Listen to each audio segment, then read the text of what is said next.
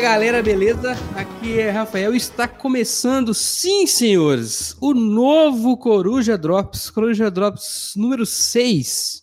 E aqui na Lost Talk, número 6 costuma ser episódio de qualidade. Então, para manter essa métrica, resolvemos dar uma reformulada gigantesca no Drops. Agora a gente vai gravar o Drops ao vivaço com os ouvintes. E para o Drops desta semana, eu tenho cinco ouvintes aqui com a gente que vão gravar sobre o tema 600 é o novo 200?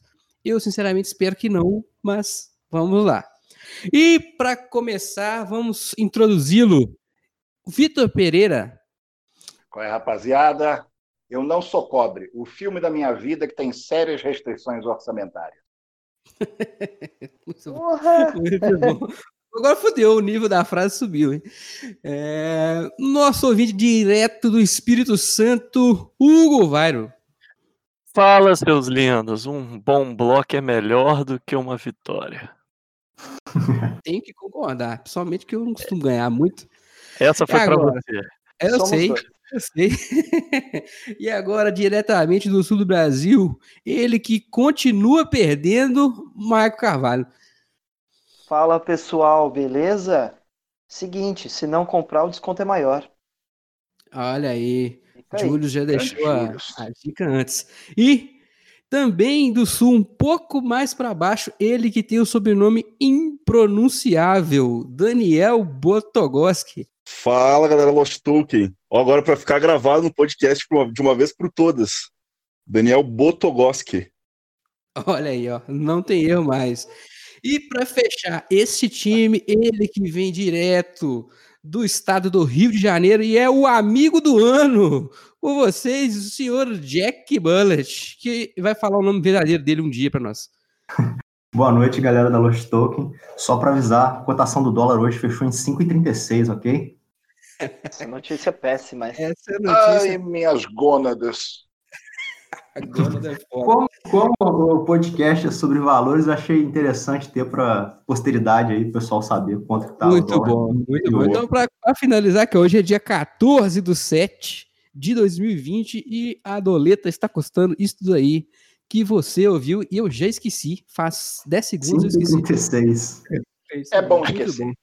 Mais triste que isso é saber que esse é o dólar comercial. A gente é. paga geralmente o dólar turismo, que é uns 5, 6% mais caro que isso. Sim, mas só, só para nível de informação que o pessoal tenha referência aí, porque Muito saber bom. quanto que tá, né? É só para deixar a galera mais triste. Seguinte, o tema aqui é 600 é o novo 200. E eu trouxe vocês que são as pessoas que entendem de verdade, porque esse podcast ninguém entende nada. Quem os convidados é quem entende geralmente para me falar que 600 é o novo 200 ou vai piorar? Sim e sim, por hoje é só.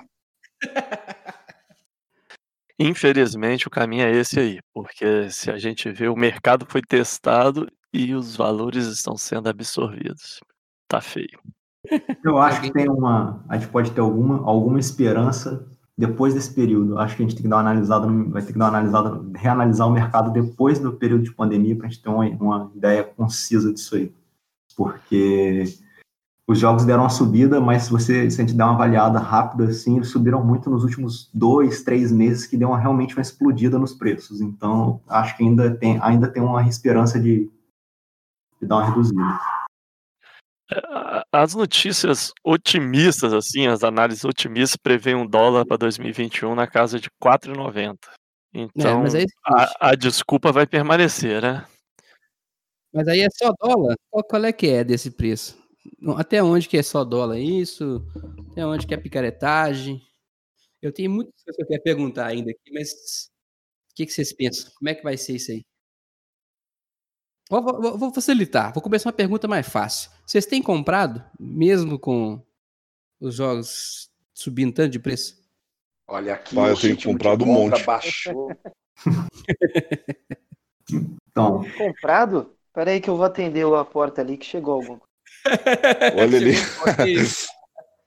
Então, bem, eu como eu estou começando no hobby, ou pelo menos retomando o, esse lado do hobby, então eu estou tendo que comprar alguma coisa, mas está sendo uma coisa bem bem mais espaçada do que, do que seria normalmente, bem mais estudada, por assim dizer, né? É, a gente tá, eu tô, eu tô sempre falando pro pessoal que a gente tem que procurar comprar os jogos honestos agora, né? Bem, bem verdade, bem verdade. Tem muito disso, né? A gente tem que começar como agora, assim, eu imagino que todo mundo aqui tem orçamento limitado, né?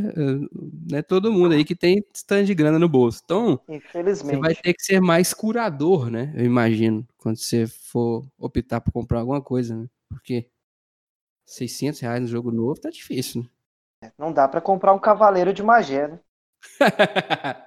Cavaleiro de Magé está saindo aí no leilão da Ludopedia por 1.300 reais, senhores. Gente, mas se vocês acham que o Cavaleiro de Magia tá muito caro, saindo a 1.300, dá uma olhada no The Gallerist, que tem um, um, um tá saindo, os leilões estão começando a 700 e tem um cara vendendo um no Mercado Livre a 1.650. Então acho que ele vai vender mais. Mas eu acho que esse cara do 1600 vem, vem Romero Brito, no Mercado Livre é um cara que faz sacanagem, porque sempre tem um, um monte de joga a 1600 no Mercado Livre, não tem não? É, eu acho que esse cara é má fé mesmo. Não, mas eu, mas eu dei uma pesquisada, eu vi uns outros, não a esse preço absurdo, né, mas um pouco mais barato do que isso, tipo, saindo a 1.100, 1.200, eu vi alguns. O Geller sair a 700 já é absurdo, né? Porque eu não sei, eu tenho uma cópia dele, eu paguei 280 reais, cara. Só que valor, se alguém paga por aquele preço, significa que vende, né? Exatamente, aí. aí que eu queria chegar. Então, como é que mede o valor da coisa? É assim? Mas eu acho que é, um, é uma coisa que eu, que eu queria levantar a bola aqui, talvez, com o pessoal, que eu acho que é um pouco, está acontecendo um pouco no mercado do board game, a mesma coisa que acontece no mercado de casamento. Eu vai rir da minha cara aqui, mas. Tô contigo. Vai lá, vai lá, quando, tô contigo. Quando, quando, você fala assim, que você vai fazer uma festa para 50 pessoas e vai orçar um buffet, o cara vai falar, é 35 reais por pessoa, 50 reais por pessoa, sei lá, vai, vai estipular um valor. Se você falar assim, é uma festa de casamento, você colocou a palavra casamento, tudo vai quadruplicar o preço. Por isso, o cara, aquele mesmo buffet que era 35, 50, o cara fala, não, é 115 e 200 por pessoa. Você fala, não, é, mas é a mesma coisa. Não, mas é porque é de casamento. É, é o raio gourmetizador. O raio gourmetizador. É o raio gourmetizador. É algo. Concordo 100%. 100%. E digo mais, o raio, o raio não é nem gourmetizador. O raio agora chama tiragem limitada. Ah. Então, Achei que você ia falar que é casamenteiro. Mas, o, mas, mas eu acho que são palavras que eu acho que quando você coloca no board game, no, no mercado de board games, a coisa degringola de um jeito absurdo. Se você fala assim que é esgotado, out of print, últimas unidades, assim, o negócio degringola de uma maneira absurda. Mas eu, eu, eu comentei já, eu acho que a cisão desse nosso valor de 600 reais se chama Tapestry, que foi um teste que foi feito no mercado, o mercado absorveu ele esse valor e as editoras já, perceberam e as editoras perceberam que o, dá para fazer, né? O colec... A gente tem muito essa questão de colecionismo, e o colecionismo, às vezes, extrapola o valor das coisas. Entendeu? Eu já fiz minhas besteiras, alguém aí já fez as suas besteiras. Nesse momento eu tô procurando para fazer umas besteiras aqui.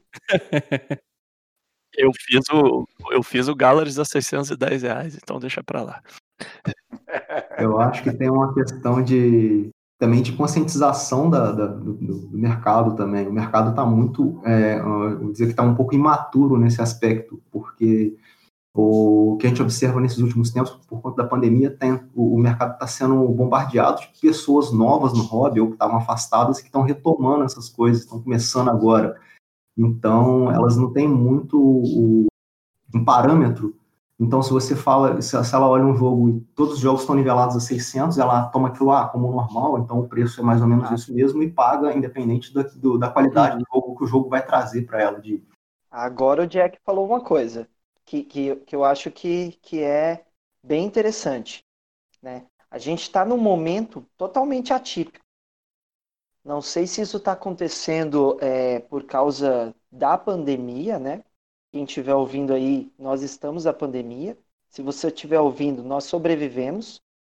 Nós somos a resistência. A, a, a humanidade sobreviveu, se você estiver ouvindo. E, e assim, está acontecendo isso nesse momento. E aí, vocês acham que é muito fato da, é, da pandemia, com é, mais a, a, a gradativa do dólar aí, ou isso iria acontecer porque novas pessoas estão entrando no Robin e essas pessoas não sabem analisar e fazer os melhores negócios? Eu acho que isso já começa, não é de agora. O, o que foi pontuado do, do Tapestry, é, que eu acho que realmente é, é uma observação bastante pertinente, eu acho que não começou nem no Tapestry em si. Assim, ele é como se fosse assim, um marco mais forte, mas o Stegmaier já está fazendo isso lá de trás. Ele já vem dando uma bombada nos, nos jogos dele pouco a pouco, né, com todo o capricho visual que a gente estava gostando, estava pagando, estava gostando, estava pagando. Aí ele me chega com um tapestry e fala: vocês gostam de jogo colecionável? Gosta de jogo edição linda de colecionador? colecionador? Esse aqui vai ser só essa edição. Não tem edição ralé, não tem a chulé. É só top. Quem topa? Aí todo mundo entrou e o negócio, a porteira abriu. Degringolou, né? É, é o Stegmaier realmente é um case que é, é um absurdo. Ele é uma máquina de hype. Eu já tô picado pelo mosquito de hype aí do, do próximo dele. Pêndulo. E sei é. que quando vier eu vou pagar caro. Então, e, então eu acho que juntou a, a, fome com a vontade de comer aí, com, com o que tinha. Por quê? O, o dólar disparou. Veio a pandemia, as pessoas estão em casa, nunca compraram online como estão comprando agora. Nunca houve tão absurdo. Então, juntou-se a desculpa do dólar com a disparada, realmente os custos de produção, tudo, tudo aumentou. Hoje, em outro grupo, sem ser o da Lost Token aqui, as pessoas estavam perguntando, ah, por que, que os preços estão aumentando tanto? Se o, o Terraform Mars era 300 antes, agora está vindo por 400. Aí falou, por causa do dólar, é porque não produz no Brasil. Eu respondi, oh, amigo, mesmo a Copag que produz no Brasil, ela importa matéria-prima. É. Sim, tem toda a questão de matéria-prima, é, exato. O que eu, ia, o que eu ia falar que eu acho que a gente tem que, também que a gente pode é, lembrar também, que eu acho que assim, existem é, diversas faixas de preço para jogo, né? Então, tipo assim, existem jogos que são honestos custando 700 reais, sei lá, é, um Gloomhaven da vida custando o que ele custa, mas assim, ele entrega uma, um, um, valor que você consegue compreender. Mas eu acho que o, o que eu acho que está sendo pior nesse mercado agora, no momento, é aquele jogo que está saindo num valor absurdamente alto e que não vai te entregar a experiência pelo valor que ele vai te, que ele está te passando. Que é o caso que você está aqui, por exemplo, Stone Age, velho. Stone Age é um jogo que, se você vai fosse avaliar há uns seis meses atrás, mais ou menos, é, início do ano, ele estava custando 250, 200, 200, 250 reais, mais ou menos. Eu fui pesquisar, as últimas unidades dele estavam saindo a 650. Pô, desculpa, tá mas louco. tá louco. o Stone Age não é um jogo de 650. Eu vendo o meu. por 500. Eu vendo por 500. Não, eu gosto demais, é um dos meus jogos favoritos, mas 600 reais vai. Se o Stone então, Age está a 650, onde vai parar o On Mars? Pois é, exatamente. Sim, sim, se, se, se, você acha que não, não acha muito bacana, pesquisa ainda. Só você bater no compara jogos ali, bater Já tem um On Mars, um On Mars com 10 lances, faltando 5 dias a 1120, tá? É, é aí que vai eu parar. vou vender o meu. Mas sabe uma coisa que eu andei pensando esses dias? Seria legal, até comentei, eu não sei se foi no Outlook que eu comentei, acho que foi no outro grupo. Se existisse um site, tipo, comparar jogos, como se fosse uma FIP dos jogos, no exemplo, sabe? Só que ah, eu acho que, tipo, a comunidade tinha que respeitar isso. Por exemplo, ali no caso do Stone Age, se fosse, por exemplo, assim, o marco do preço dele é, exemplo, 300 reais. Se de fato respeitassem, tipo, um determinado preço, aí o mercado se autorregulamenta, tipo, algo autorregularia, sabe? Sim, Só é, que o problema não é. O problema é que, tipo, esgota e a pessoa vai lá e triplica o preço. E vai ter um outro cara que vai lá e vai comprar esse preço triplicado no Board Game Geek tem um histórico de vendas lá. Se você pegar lá, pega as vendas aqui de, de, até um ano tem aqui quase. Se pegar um jogo lá, ele mostra quais jogos, quais os preços que aquele jogo saiu dentro do mercado lá da própria Board Game Geek. É, é bem legal. Na Ludopedia não tem. Mas vocês não acham que tipo o próprio pessoal do hobby não devia na hora de vender já diminuir? Por exemplo, assim, ó, vou dar um exemplo quando eu vendi o meu os últimos jogos que eu vendi, foi até pro Michael aqui do grupo. Opa, tô aí. Sim, sim. Foi o Queen Domino que eu tô oferecendo lá no grupo. Tipo, eu vendi abaixo do preço que eu paguei, porque eu achei que foi um valor justo. E eu acho que, tipo, ia beneficiar uma outra pessoa. Camarada. Eu acho que o que falta no hobby é isso, sabe? Tipo, as pessoas também pensarem que se elas passarem fácil para outra pessoa, elas também vão receber fácil de outra. O problema é que veio pessoa mercenária e coloca o preço que quer, né? Esse, esse é um problema, esse é um problema sério. Eu tô, eu tô com, vocês têm uma ideia? Eu tô com um ticket ride daquele edição 10 anos. E eu tô querendo vender. Eu tô com uma baita dificuldade só para encontrar uma referência de preço justa, honesta para botar isso na praça. Eu só não consegui vender ele até agora porque fora de brincadeira, eu fico sem graça de chegar e pedir um preço que de repente alguém vai olhar e falar: esse cara é um mercenário. Mas como é que faz para você apressar um jogo, um jogo desse? É um troço comemorativo? Não tem tá jeito mais. Print, não, não, tem, jeito, jeito não tem jeito. É, é, é eu já vi saindo oferecendo 1.200, 1.300 é. reais. A galera tem que assistir aquele programa da, do History Channel, o Trato Feito, para aprender a precificar as coisas. Mas, vocês, me deixaram, vocês me deixaram com o peso na consciência, que eu vendi o meu Marco Polo pelo mesmo preço que eu paguei. Mas eu paguei não, muito barato. Mas, mas eu paguei mas, muito então... barato, vendi por 210 reais, foi o que eu paguei. Não, mas, mas é uma questão assim, que aí a gente entra dentro daquilo ainda. O Marco Polo tem uma experiência de 200 e poucos reais. Então, eu diria que tem até demais, viu, Jack? Sim, eu, sim, eu... Mas, mas é isso que eu tô falando. Ele tá dentro da faixa de experiência que ele vai te permitir, que eu acho que é uma parada que a gente tem que avaliar muito é, nessa questão de board game. Então, tipo assim. Mas não, mas olha só. Ah, pode falar, desculpa, Jack. Pode não, não, tranquilo, pode. É, é, que, que, é mais ou menos o que eu, que eu tava tentando falar. Tipo assim, a gente tem preços, é, a gente pode encontrar preços justos em qualquer faixa de preço, desde que o, que o jogo te dê, te proporcione a experiência que aquele valor vai, que é um, eu acho que é uma ideia que as editoras é, têm, ou, ou, as editoras sérias, ou que não estão querendo meter a faca na gente, né? Tem é, de, de quando, vão, quando vão precificar alguma coisa. Elas vão avaliar e falar assim: ah, esse jogo tem um valor tal por conta de custo de produção, eu tenho que ter meu lucro, mas assim, a, a experiência que ele vai, vai, vai render para o meu, pro meu consumidor é essa. Então, é, eu não posso extrapolar muito isso, porque senão eu vou ter um. Depois eu vou ter uma, um, um revés, uma crítica gigantesca em cima do meu jogo, porque meu jogo é muito caro e não traz aquilo que eu, que eu prometi que ele traga. Não entrega, né? Não entrega. Mas aí, vem, mas aí vem aquele problema o mercado juntou a alta do dólar e a pandemia com o mercado com o mercado absorver isso. O mercado resolveu comprar. Mas é uma coisa que eu acho que é, é um primeiro momento. Por exemplo, você acha que a galera que está comprando The Gallery tinha 1.300, 1.000 e, e, e, você acha que essa galera depois não vai, não vai ficar puta e vai falar, vai, vai, vai novamente reclamar desse produto lá na frente em algum momento? Ah, com certeza. Mas olha só, Assim, a gente está falando de, de. Eu acho que são duas coisas, a gente tratou até agora de duas coisas que são separadas, pelo menos para mim.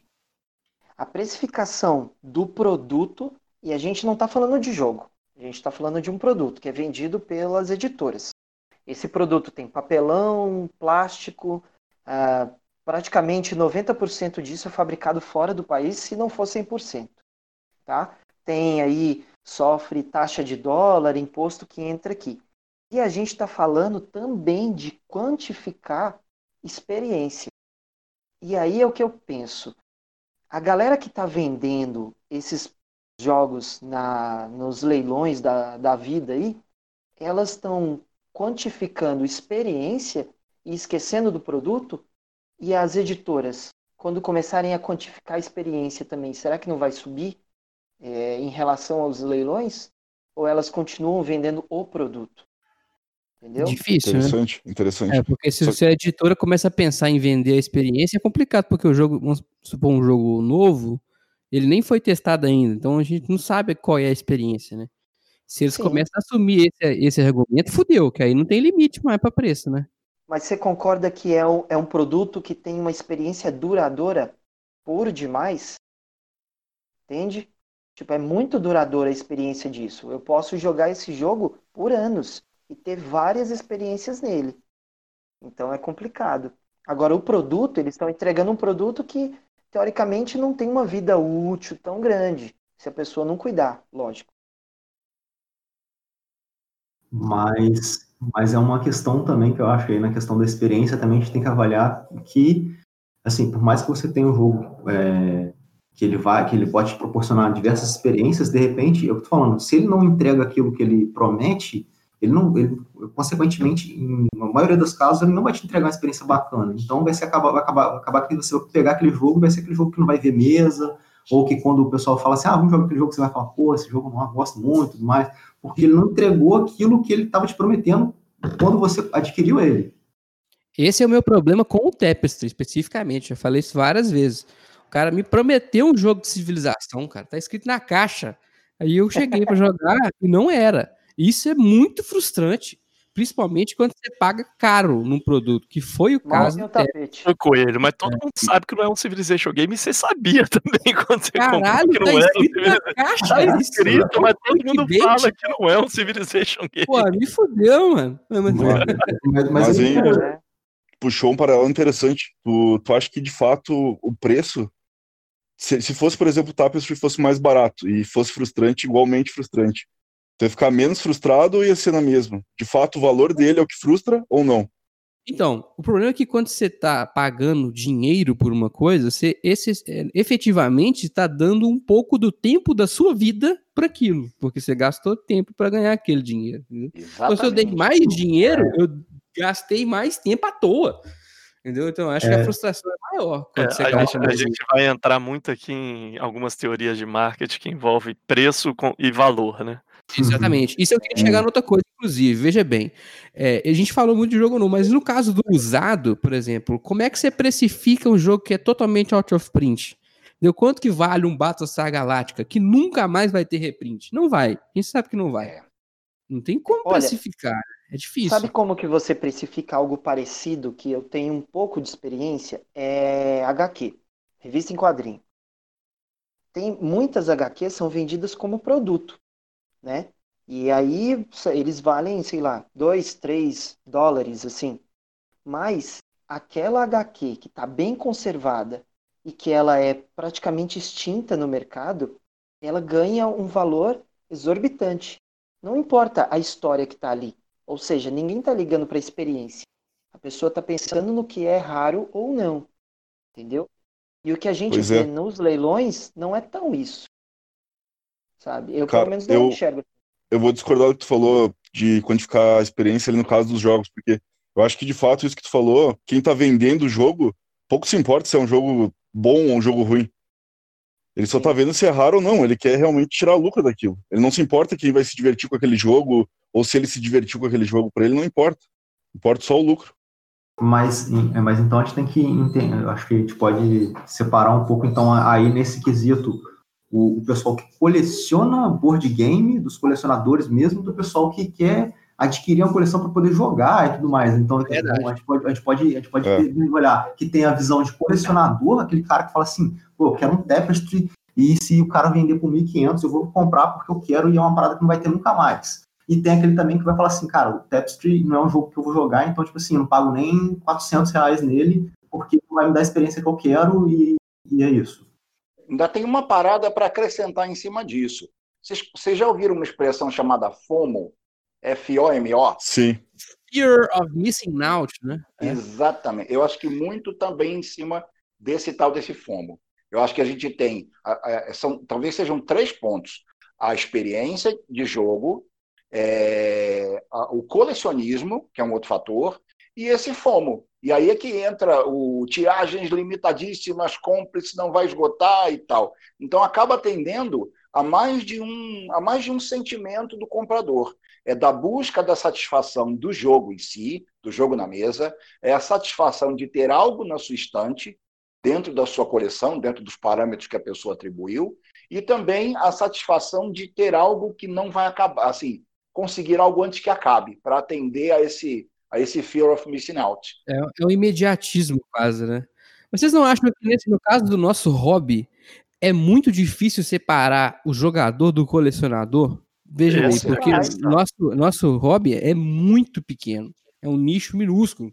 Eu diria que, boa, assim, claro que tem muita gente que não coleciona e só joga, mas as pessoas que compram, eu acho que se o cara tem cinco, sete jogos, ele começou uma coleção, né? Claro que não com, com vamos dizer assim, com a curadoria muito apurada, mas é, é, é muito difícil separar o colecionador do jogador no nosso hobby. Então, Ele o cara que tá um indo pra critério jogar, ainda, né? mas já começou. é. Pois é. E o cara que tá indo, é, vamos dizer assim, freelancer nesse negócio, ele leva muito ferro. Porque tem muito colecionador ali no meio e, e o cara novato, ele não sabe muito bem se o caverna vale 800 reais ou não, só porque ele tá out of print, entendeu? E o cara vê os reviews e fala, pô, caverna parece um jogo legal. Mas eu acho que dá, acho que nessa questão, acho que um jeito mais prático da gente separar, dar uma, ter uma visão clara de colecionador para para quem tá, quem quer jogar é a questão de rodar a coleção. Colecionador, o cara que vai ter o Tapestry lá, encalhado lá, que ele jogou uma vez na vida e nunca mais vai jogar o jogo. Pô, vamos falar de jogo, que o Tapestry também tá foda, né? Mas ele vai ter o jogo lá, e assim, ele não vai desfazer do jogo, mas ele também não vai jogar porque ele não gosta do jogo, ou não vai ter mais aquele jogo que vai ficar lá na, na estante lá pegando poeira, entendeu? Então, o, no nosso hobby, acho que eu, eu me enquadro como colecionador. Eu sou desses Opa, que, que, que, que, difícil eu vender um jogo. Me, me, me vender o Marco Polo 1 foi uma das coisas mais difíceis que eu fiz na minha vida. Rapaz, é uma satisfação indescritível vender jogo. Nossa. Não, eu não é gosto. Quase, olha, é quase tão bom quanto comprar. Não, mas eu vendi porque eu sabia que ia comprar o 2. Então... Mas, mas, é, eu acho que isso, isso, é um ponto de partida para a gente começar a, a, ver, a ver isso. Ah, colecionador, o cara que não vai desfazer do jogo mesmo, que ele não joga aquele jogo então, há três anos, entendeu? Então, tá e eu acho que esse, os brios do colecionador, ele quer e aceita pagar algumas coisas absurdas. Eu tô, eu tô vendo agora aqui o leilão do, do Tricarion, da edição de colecionador. Já tá em R$ 1.780, tem 64 lances. Vai bater mais de dois, te garanto. Não, é, a, a, pergunta tem uma pergunta muito engraçada aqui. O cara perguntando se, se tem stretch goal se chegar nos dois mil. Mas também, mas também... Só que, ó, vou trazer, eu quero trazer para vocês um outro pensamento, então. Eu que estou há pouco tempo no hobby, que é o seguinte: eu estava pensando quando vocês estavam falando. E vocês acham que, por exemplo, assim, ó, não tem como a gente achar jogos que sejam equivalentes a algum jogo que a gente queira muito? Ó, vou dar um exemplo aí do Coelho que ele falou do Caverna. E eu adoraria jogar o Caverna, sério. Seria muito foda, eu adoraria que tivesse, só que eu não vou pagar o preço que estão pedindo. Só que, por exemplo, assim, eu, eu consigo jogar o Agrícola e eu gosto muito. Eu sei que não é, não é a mesma coisa, nunca vai ser a mesma experiência. Mas é, é um jogo melhor. do mesmo é um jogo do mesmo autor. Ó, polêmica. O jogo do mesmo autor, mas ele também ele passa uma sensação parecida, sabe? Concordo contigo. Concordo contigo e chama a responsabilidade para a gente que gera conteúdo nesse aspecto. Acho que é muito importante a gente ajudar nesse tipo de coisa, porque o cara tá chegando agora, todo mundo fala, começando a falar do Caverna, né, que o Caverna é muito legal, eu acho que o cara que gera conteúdo, ele tem obrigação moral de falar, olha, o Caverna realmente é muito legal, só que ele custa 800 reais. Você tem XXX opção, que não é o supra-sumo igual o Caverna, mas vai te dar tantos opção legal que custa bem menos. Eu acho que também aí é, é, entra também naquela, um pouco naquela questão também da, da, da galera do, do hobby, que eu acho também é um pouco desunida nesse, nesse aspecto, do, do tipo, ah, pô, você tem um Caverna, Pô, você, mas você não tá vendo, o caverna tá com você parado ali, não tá vendo mesmo. Não quer dizer que você vai passar ele para frente, mas de repente o cara que quer ter experiência de jogar o caverna, você pode pegar e falar, não, pô, leva o caverna, joga umas partidas lá, depois você me devolve, cuida uhum. do, do, jogo, para poder, pra poder fomentar também, porque o cara vai jogar o caverna e fala, pô, gostei pra caramba do caverna, realmente, não sei o quê. De repente ele vai falar, pô, joguei um jogo parecido, e assim vai passando é, a, o, é, essas informações que a gente precisa também. Pois é. falar, ah, pô, eu, eu, vi, pô, vi, vi coisas no Caverna que eu vi em tal jogo. Então, se você não tem condição de, de jogar o Caverna, cara, joga tal jogo porque você vai ter, vai ter uma experiência bacana. É, isso daí, eu, eu, eu assim, posso falar que eu converso muito com, no, no Instagram com a galera, né? E o meu Instagram para jogos, ele tem essa função de conversar mesmo. E eu ultimamente encontro muitas pessoas novas, assim, que acabaram de comprar o primeiro jogo, compraram, sei lá, o azul, né? E eles vêm me perguntando, poxa, essa foto sua aqui é legal, como é que é esse jogo? E aí você tenta passar para eles, mas normalmente eu tento aproximar para alguma outra coisa. Eu acho isso muito interessante aí que, que o, o pessoal está colocando, viu? Você tem mesmo, dentro do nosso hobby, inúmeras válvulas de escape para você sair fora, talvez, desse jogo que está muito hypado, que está vindo com valor muito alto, ou aquele que está tá sem edição e está saindo a leilão num valor muito alto. Então, quando o, o Odin saiu a 600 reais e teve um outro jogo também que o, o Theo, mandar um abraço pro Theo, né? Um abraço pro Theo. Me vendeu um jogo que não quer sair de BH de jeito nenhum. Mas quando o Odin saiu a 600 reais e o Vinhos estava, o Vinhos Deluxe do Vital estava mais de 700, ele querendo vinhos e tinha uma outra pessoa, acho que foi no grupo da Lost mesmo, querendo pagar 600 reais no Odin. Eu falei, gente, vai ter reprint ano que vem. Você precisa jogar esse jogo esse ano mesmo? A gente tem que fazer essa catequização também. As pessoas, às vezes, ou por falta de informação, ou por preço, mas precisa. O Vinhos, a, a Mosaico já avisou que ano que vem vai trazer, a, vai trazer a, o Vinhos para cá. E outra coisa, isso que tu falou dos 700 reais, um outro pensamento que eu também não vejo muita gente falando, que às vezes eu fico nesse negócio, não sei se vocês ficam também, que na hora de comprar algum jogo, às vezes eu prefiro pegar uns 5, 6 jogos pequenos, médios, do que pegar um grande. Tem isso também. Às vezes quem conhecer vários jogos prefere fazer isso, entende? Eu acho melhor também às vezes. Esse é um ponto que eu acho interessante, porque eu tenho observado isso em muita foto de coleção nova. A gente vê nos grupos do Facebook ou no Instagram. Ah, minha coleção, olha, eu estou começando agora do hobby, tenho 10 jogos, 15 jogos, 20 jogos. Você vai ver esses jogos, assim, na maioria das fotos que eu tenho observado, é assim, é jogo antigo, sem ainda ver lá uma caixa de War, uma caixa de banco imobiliário, né? Uhum. É, e um monte de caixinha pequena. É bandido, é, é, é pega em seis, é Red Seven, é um monte de caixinha miúda, alguns jogos antigos e um outro jogo maior, do preço assim mediano, nem chega a ser os mais caros. Né? Então, será que de repente essa questão aí é, é, é, é menos em função do, cole, do colecionador novo e mais do antigo? que já está indo atrás daquelas coisas assim mais parruda e está tendo assim a, a responsabilidade de, de patrocinar isso aí? Olha, isso é muito interessante e eu acho que tem a ver com as camadas do alcance do hobby. Por que, que eu digo isso? Esses pequenininhos alcançam gente nova muito mais fácil do que os grandões. Hum. Tanto pelo preço quanto assim, velocidade, você pode jogar, você pode carregar ele no bolso, aí você leva ele para tu qualquer lugar. Então os pequenos alcançam mais gente. Eu imagino que eles chegam primeiro. Então a coleção do cara começa com os pequenos. Ele pode ficar nos pequenos para sempre, não tem problema. Mas tem quando jogo, você. Re... É, tem pra caramba. E aí, quando o cara resolve pular pros grandes, é o que você falou aí. Vai começar a patrocinar aí os, os azul a 800 conto vai vindo daqui três anos. E, e, essa questão também, eu acho que é interessante de falar também, por causa que o pessoal que está começando também tem duas vertentes ali também, que, que vai. O pessoal vai pegar os jogos menores, porque é um investimento menor, então ele não sabe se aquilo vai dar o retorno que ele está esperando, mas ao mesmo tempo também ele cai muito na pilha do hype de quem, tá, quem já está há mais, tempo no hobby e que fica hypando certos jogos ou que está na, naquele limbo ali, fica colocando pilha e de repente ele adquire um jogo por um valor maior, pensando naquilo que, que vai ter um retorno, mas na verdade de repente nem vai ver mesa, porque as mecânicas que estão ali são coisas que, que são novas para ele, para quem, para o grupo dele, que é muito importante uhum. isso também, né?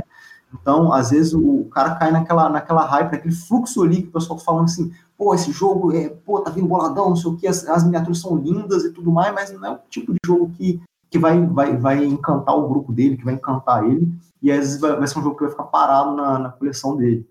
É um, um caos. Algo que aconteceu aqui comigo, semana retrasada, meu cunhado esteve aqui para jogar, eu doido para colocar um Brás na mesa, saudade de jogar um Brás doido para colocar um Omar para ele jogar comigo. Acabou que a gente passou a tarde jogando Port Royal, Piratas e Azul, o novo Azul. E Port Royal foi o jogo que mais fez sucesso, porque Port Royal é um joguinho numa caixinha pequena que faz sucesso com tudo quanto é. Ah, eu adoro Port Royal, cara. Muito bom. Cara, é assim, é nítido que, assim, muitos jogos, e eu vou arriscar aqui, sei lá, uns 70% deles, tem tem muito dos componentes que são desnecessários, entendeu? Miniaturas, a gente sabe que é desnecessário, mas alimenta um nicho, né?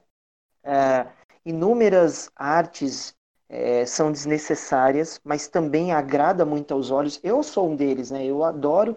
O que me atrai primeiro no jogo é a estética dele. Se, se ele é muito bem. É, é se as cores são legais, se o, o simbologia é interessante, o tema, e aí depois eu vou ver se mecânica, tal, tal, tal. Então, assim, a gente sabe que tudo isso é, é, é, é desnecessário se você for jogar um jogo de verdade e pensar só na mecânica tal, e na diversão, porque a gente tem jogos pequenininhos, cara, e assim, dão muita mesa, muitas risadas e, e passa horas ali, ou seja, passa uma experiência toda muito, muito boa. Então, É, é, esse, esse esquema de jogo grande, jogo pequeno, é alimentação de nicho, simplesmente. Pois é. Pois é, Michael, tu falou isso daí do alguns jogos têm tipo componentes necessários. Eu tava pensando nisso da minha coleção, porque eu tenho bastante jogo pequeno. E por exemplo, vou dar um exemplo para vocês aí, o Oh My Goods.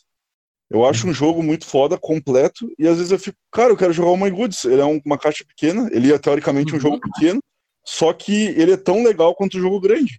Eu acho que às vezes as pessoas têm a ilusão de achar que um jogo de 500 reais vai ser mais legal porque ele custa 500 reais. Sim, e, e, e, às vezes também tem uma questão de complexidade também, que o pessoal acha que fala assim, ah, oh, eu vou comprar um jogo de 40 reais, mas não vai ter, não vai ser igual os jogos, os jogos pesadões, é, muito caros, mas você tem o exemplo do Montanai, por exemplo, cara, um jogo Nossa. pesadíssimo e que é um card e é baratinho, assim, é relativamente muito, muito barato.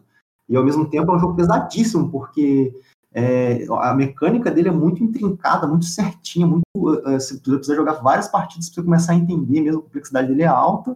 Aliás, é um dos jogos mais difíceis de explicar que tem é o Mountain De tudo, é, eu ia falar isso agora. Ao mesmo tempo, mas ao mesmo tempo fala assim, o que ele tem de componente é carta. Tipo assim, então, carta. Então, tipo, é, é, muito barato, mas ao mesmo tempo, tipo assim, não, é, não quer dizer que ele não vai ter um nível de complexidade grande ou que ele não vai te fazer é, aquele nível de estratégico para jogador avançado, não jogador que é avançado pra caramba vai pelejar com ele ainda. E é um jogo, um caixa pequenininha.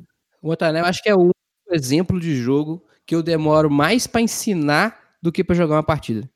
Pois é. O Innovation também é complicado, cara. É do mesmo designer. Innovation é Aí, é A gente tem que parabenizar a Paper, a Paper Games pelo trabalho que ela tá fazendo com jogos pequenos, baratos, é, produção brasileira. A Geeks em Lofts também. Aqui. Ah, a Geeks também faz jogo pequeno, BR.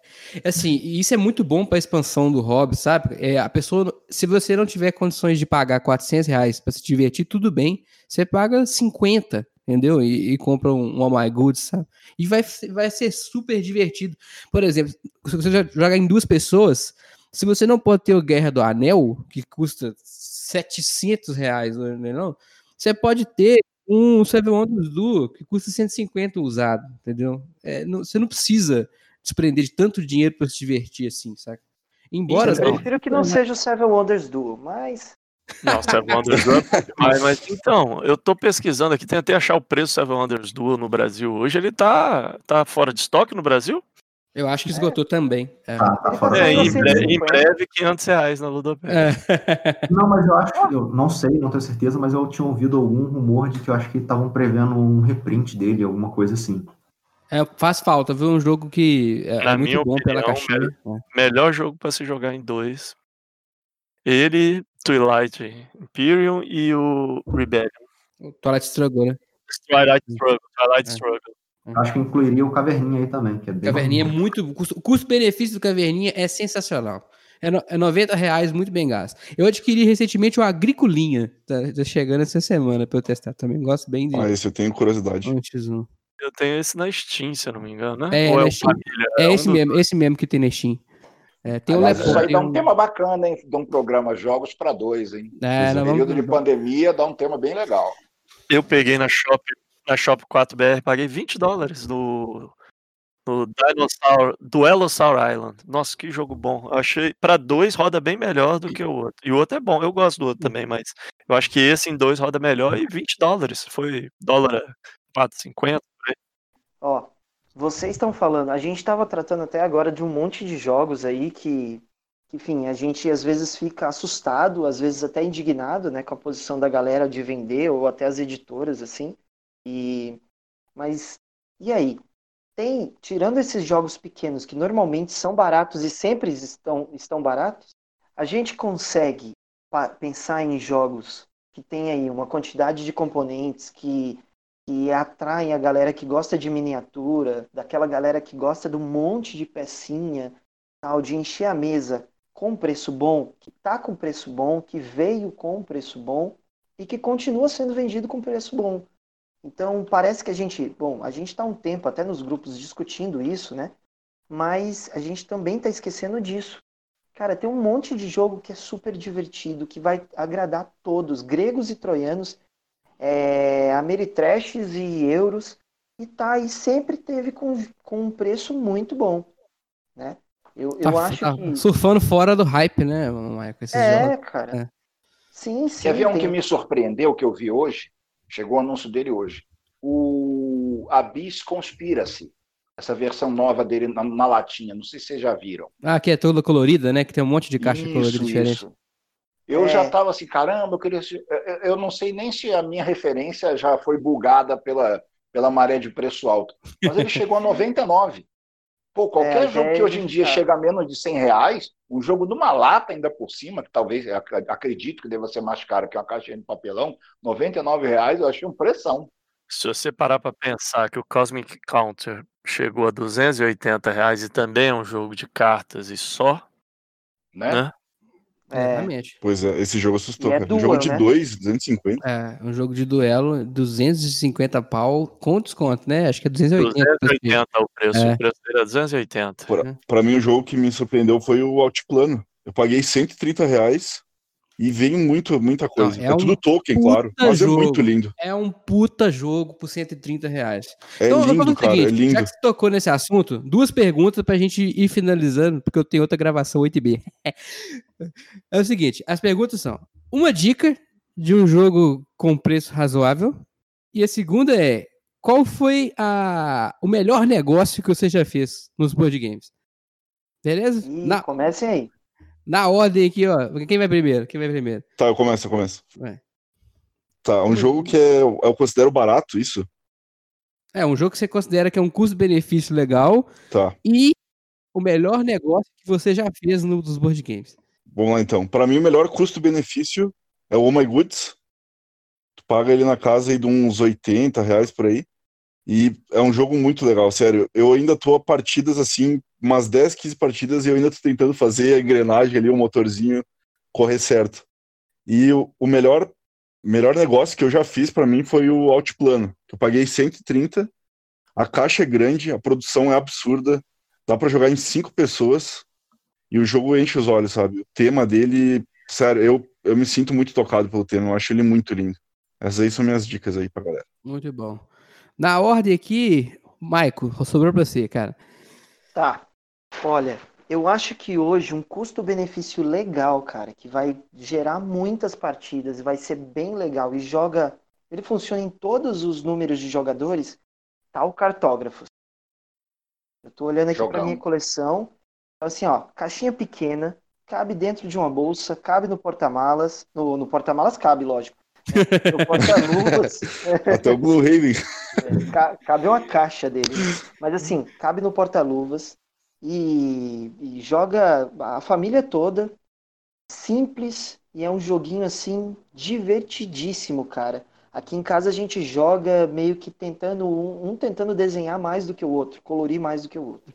Fazer mais bonito, muito bom. É, e assim, ó, o melhor o melhor negócio que eu já fiz nos board games foi comprar o Conquistadores de Midgard. Porque, ó, é um jogo enorme. Tem, não, acho que 60 dados ou mais, é uma coisa assim. Se eu tiver errado aí, o editor me corrige. Não sei. É, coloca o coloca o Faustão. É, beleza, coloca beleza, o- beleza. O Faustão falando errou. Acertou, miserável. E, é, mas assim, ele saiu a 250 reais. E é um tabuleiro gigante, uma produção belíssima, lindo, lindo, lindo. Ele já viu tanta mesa que esse é outro, dá outro podcast que é assim, quanto tempo que um jogo se leva para pagar, pra Uhum. se pagar. Ele já viu tanta mesa aqui que ele, se brincar, ele já tá me rendendo dinheiro agora. Então, Para mim foi um super negócio, recomendo. Muito bom, muito bom. Jack tá aí? Tô. Diante Jack, seu melhor negócio que você já fez e uma boa dica de jogo em custo-benefício. Custo-benefício, um bom jogo que eu diria é o Caverninha, Cave vs Cave. Ele é um jogo muito baratinho, né? Se encontra ele às vezes 90, em torno de 90 reais mais ou menos. Entrega uma experiência muito boa e eu acho que é um jogo muito bom para você começar a, iniciar o pessoal na- no, no quesito de euro, assim, pensar aquela, o pessoal que está muito é, acostumado com, com Ameritrash e outros jogos, assim, é, para inserir um pouco a ideia de como funciona um euro com pouca coisa, acho que é um jogo muito, um jogo muito bacana. E o melhor negócio que eu já fiz foi no Tail Feathers, foi o último que eu adquiri, que eu comprei ele num preço muito barato, que assim, que por, por questões de o pessoal realmente não tem, não tem muita saída do jogo, ele, tem, ele é muito, muito, é, muito de nicho, por, por assim dizer, mas eu comprei até por conta da questão das miniaturas, para poder iniciar no outro hobby, que é pintar a miniatura, e assim, ele foi, custou 80 reais para mim, e foi um, assim, mesmo que o jogo não, não jogasse uma vez, mas valeria para poder, só pelas miniaturas e tudo mais. Mas ele é bom, viu? Ele é bom. eu, eu acho que ele é um pouco injustiçado e é um pouco de nicho também, que assim, é, é um jogo de... É, a mecânica, de, as mecânicas dele são bem, bem específicas, assim, então tem muita gente que não gosta, né? Acho que vale a pena tentar, principalmente por 80 reais. Teve gente que comprou por 30, cara. É, foi, um, foi um negócio inacreditável. É, Black Friday ele saiu é. por 30 quilos. É, o, o, o, problema do Tail, hoje mesmo no grupo aqui de Vitória, o pessoal já tava perguntando como tirar o mofo dele. É, é, é. Tirar não sai, mas controlar. O meu tá controlado agora. Hum, tem, que, tem que afastar a área, fazer uma loucura toda. É. Vitor, seu jogo melhor custo-benefício e a melhor, o melhor negócio que você já fez no mundo dos Beleza. Melhor custo-benefício hoje, assim, uma dicasinha, é um jogo que tem hype zero, mas para período de quarentena, para quem está jogando com duas pessoas, né? É, joguinho de dois players, é um que chama Sherlock Holmes e Mycroft. Hum. É uma alocação de trabalhadores com coleção de componentes para duas pessoas, com bastante variedade. Assim, é uma, é uma é uma pérolazinha esse jogo. Ele, tá, ele é desaparecido, ninguém fala dele, mas ele está por menos de 70 reais. Você encontra ele por aí. E é excelente para jogar em dois. Né? Bem faca na costela também o bichinho. Ah, assim que é bom. Para dois tem que ser assim. Estou anotando aqui. Isso aí. É. 63 reais no, é. Ali, Nossa. Aí. Muito bom. E, e, e, roubando, dando uma segunda diquinha, Race for the Galaxy, gente. Tá pouquinho mais de 100 conto e mais barato, e é um jogo. Tá aqui na minha listinha da, da, da vergonha. Vou estrear ele quinta-feira, se tudo der certo. É uma delícia esse jogo. E o melhor é só, é, só é feio pra cacete, né? Mas ele é bom mesmo. É feio, é feio, mas ele é, é bom. E pelo que eu vi a iconografia dele, não ajuda, não. Não, mas é um jogaço, viu? Se você vencer Olha... a barreira da iconografia da feiura, você vai é. jogar um jogão mesmo. É muito bom. Eh, dica para passar a barreira da iconografia. Não entenda como ícone, entenda como se fosse um, um alfabeto você pegar os elementos e aprender e combinando entre eles, fica bem mais fácil. Né? E, aí, o melhor negócio que eu já fiz foi um jogo que eu, uh, não, não é muito conhecido, chama Simurg. É um jogo, um jogo gringo de criação de dragões, né? Tem dragão, tem magia, tem ladrão, tem combate. Ele é uma espécie de tabuleiro building. Você vai comprando parte do tabuleiro e encaixando para poder alocar os trabalhadores. Esse jogo eu consegui o jogo, mais uma expansão que é do tamanho dele. É um jogo do porte de um, de um Eldritch Horror, por exemplo, assim, em tamanho de mesa, né? Uhum. Com a expansão, ele dobra de tamanho. É um puta de um jogo legal. E eu consegui ele, ele, o jogo sozinho, está na faixa de 280 reais, você encontra por aí. Eu consegui ele, mais a expansão, por 200 conto. Uma maravilha. Caraca, porra, melhor que Xepa isso aí, você tá louco. Muito bom. Hugo, Melhor custo-benefício e seu melhor negócio. Que bloqueio, bicho, me deixou por último. Já gastaram o cartógrafo, já gastaram o MyCourse. Não, ainda tem eu ainda, eu fui gentil com você, eu sou o último. É. Eu vou falar dois jogos baratos, assim, um, um, um, abaixo dos 100 reais, dois não, né? Eu vou roubar pra caceta aqui agora. Mas mete bronca, até é 8,5 tá liberado. O Port Royal, que, que é 66 reais, é, é do mesmo, é o do Pfizer. Uhum. Pfizer é Pfizer, né? Acho que é Fister. Fister, Fister, é, isso. É. Mesmo autor do My Goods. É um pouco mais simples ainda com o My Goods, então você vai rir, tem, tem, muito, tem muito teste à sua sorte, então é muito divertido e custa 60 reais, vale muito a pena. Joguinho de carta também. Só que, e na faixa dos 200 reais, o, três jogos que eu acho que o preço é justíssimo pelo que eles entregam, que é, é, o da trilogia das máscaras. Um custa 220, outro 240, outro 270. Se for em qualquer um dos três, está muito bem servido. É o Mexica, Cusco e o Tikal. Mas qual tu indicaria deles, os três? Mais eu, assim? Eu prefiro o Tikal. É o mais caro deles, é o 270. O primeiro a sair, né? É, eu gosto mais do México. O México saiu antes, né? O México saiu. Pois é, eu vi, é meio dividido, né? O pessoal tem gente que gosta mais do Tikal, mais do México. É, eu não joguei eu o Cusco ainda, mas eu acho que o México é muito bom. O Tikal também é muito Eu bom. vendi, não era ruim, não. Eu vendi o meu México para não me sentir compelido a comprar os outros dois. Então, eu, eu só tenho o. Tikal. Eu só tenho o Tikal. O México eu joguei, joguei, gostei, mas no mesmo dia que eu conheci o Tikal, eu conheci o México, eu comprei o Tikal. O Cusco eu vi o pessoal jogando. Então, na minha ordem seria Tikal, Cusco e México. México por último. Entendeu? Mas Mas os três tá bons. Os três são bons. Os três são bons. E seu, e seu melhor negócio? O meu melhor negócio, eu é o com certeza é o meu jogo favorito. e Eu acho que é um peso justíssimo pe- pelo como ele é bonito e, e, e, e- a vontade que eu tenho de jogar todo dia, que é o, é o Brass. Aí você pode jogar qualquer um dos dois, principalmente o Birmingham que tá out of print, eu paguei 280 nele. Aí já tá valendo quase 600 aí nos leilão. É, e é um jogo que os dois, o, aproveite que o Lancashire ainda tem. Eu acho ele um pouquinho melhor do que o Birmingham, mas os dois são espetaculares. Tô Então, contigo, dois jogaços. Fora aqueles da Grow, né? Que a gente pagou 100. que Quem, quem pôde pagou 100 reais em, em Puerto Rico, em Burgard, em, em Broom Service e aproveitou. Então, mas aí você 100 no acabou, Burger você bom acabou de me dar o bloco. Que eu, eu ia é, nesse momento.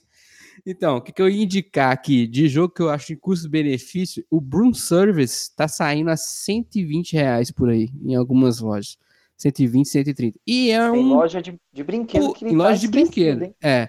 Um puta de um jogo. Sem sacanagem. Um jogo muito, muito, muito bom. Eu colocaria no meu top 30, assim. Acho que o Fister erra muito pouco, como eu já costumo falar, mas o Broom Service é um custo-benefício muito legal se você conseguir nessa faixa de preço. Agora, o melhor negócio que eu já fiz é muito difícil, porque eu sou do tipo de colecionador que a gente falou aqui, que compra e vende com frequência.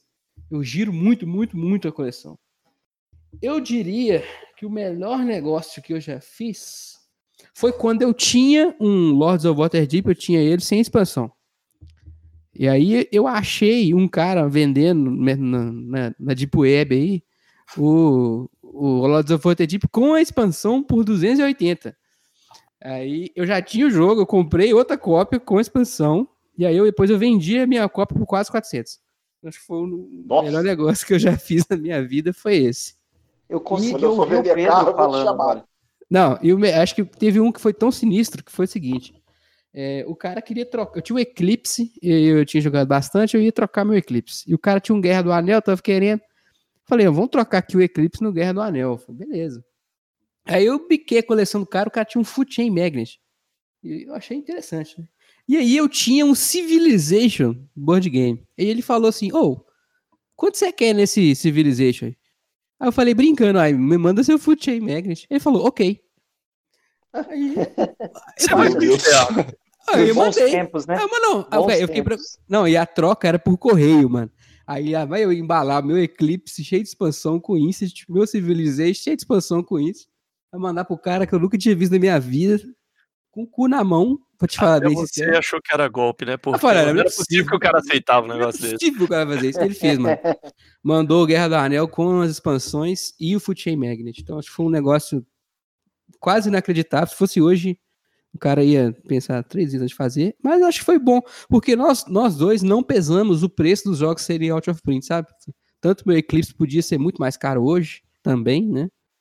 E, não, não hoje porque saiu o KS, né? Mas antes do KS. Então foi, foi uma troca interessante.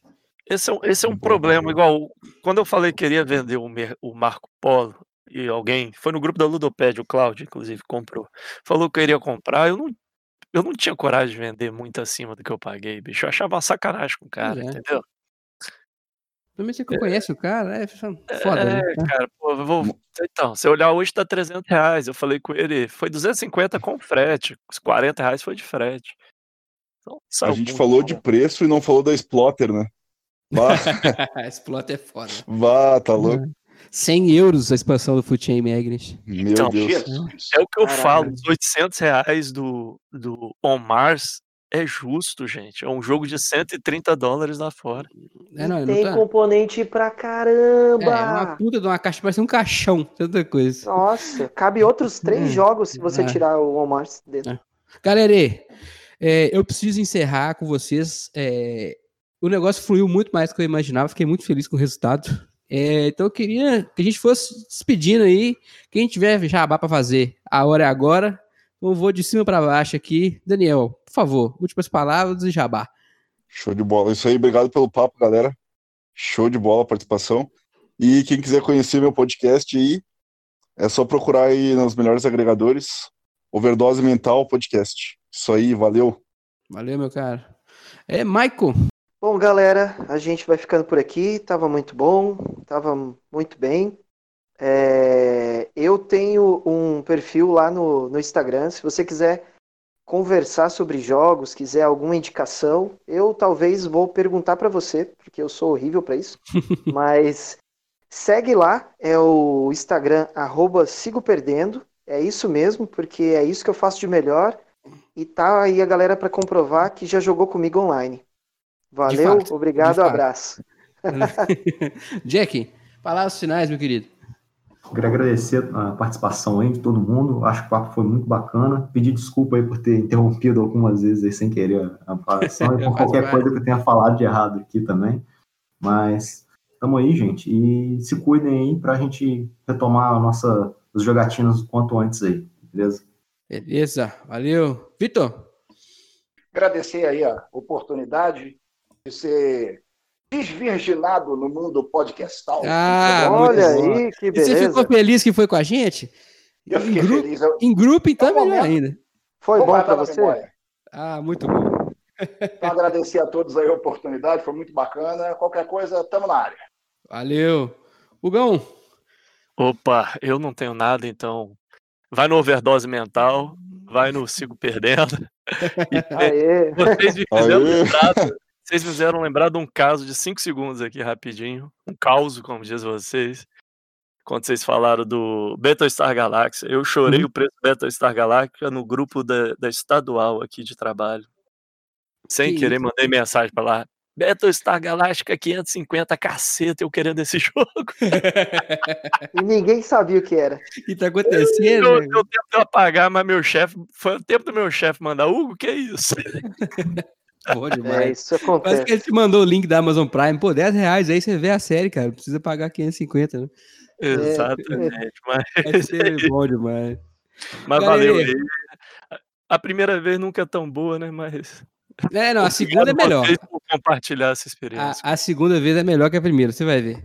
Vai ter ainda segunda, terceira e muitas outras. Galera, queria agradecer muito a sua paciência, a sua audiência. Agradecer a todos que chegaram até aqui. Não tem palavra-chave porque não tem o Pedro. E eu, não gosto muito de negócio de palavra-chave. Então, um abraço e até a próxima não tem o Pedro e você também não faz propaganda das redes sociais, né? Oh, meu Deus! Oh, meu Deus! oh, meu Deus, por assim? favor. Então, vou lá. Porra, então, vou lá. Ô, Pedro, me desculpe, é verdade. Tem que fazer propaganda das redes sociais, meu querido. Você não sabe fazer podcast até hoje? Siga Lost Token nas redes sociais, arroba no Instagram. Estamos no Facebook. Estamos também no Twitter com o mesmo arroba. O lance do TikTok é fictício, mas quem sabe a gente faz um para fazer os vídeos do Teles passando debaixo da mesa. Se você ainda não segue e a Twitch. gente... É, Twitch, pô, Twitch vem aí. Inclusive, a anúncio aqui em primeira mão. Token desafiou o Covil dos jogos para o grande desafio mundial de League of Legends entre geradores de conteúdo de board game brasileiro. Olha você vê. É um evento único. Então vai acontecer esse grande duelo ainda no mês de julho. Aguarde para Desafiar ver... Paulo, Paulo e Pikachu é fácil, né? Vocês são cara de pau. Pelo menos o, pelo menos é, dessa vez o biscoito não vai quebrar o computador dos outros, né? Não vai, não vai. Não eu, vai. Eu, eu, não vou ser perdoado aqui. Em breve teremos novidades. O pessoal tá querendo entrar nas redes sociais também. Se eu não mandar um abraço pro pessoal do Team Fod, que acompanha de vez em quando as madrugadas nossas. Ah, aí. verdade. Tem até a Twitch Team Fod já, pode é, procurar, é, gente. Olha e goza, é, pessoal então da é Igosa, CEO Joyce, né? E vão lá. então é isso, galera. Feito o jabá que eu tinha esquecido, o editor tá fudido para cortar esse negócio e botar de um jeito razoável. Então é isso aí e até a próxima. Falou! Valeu! Até mais.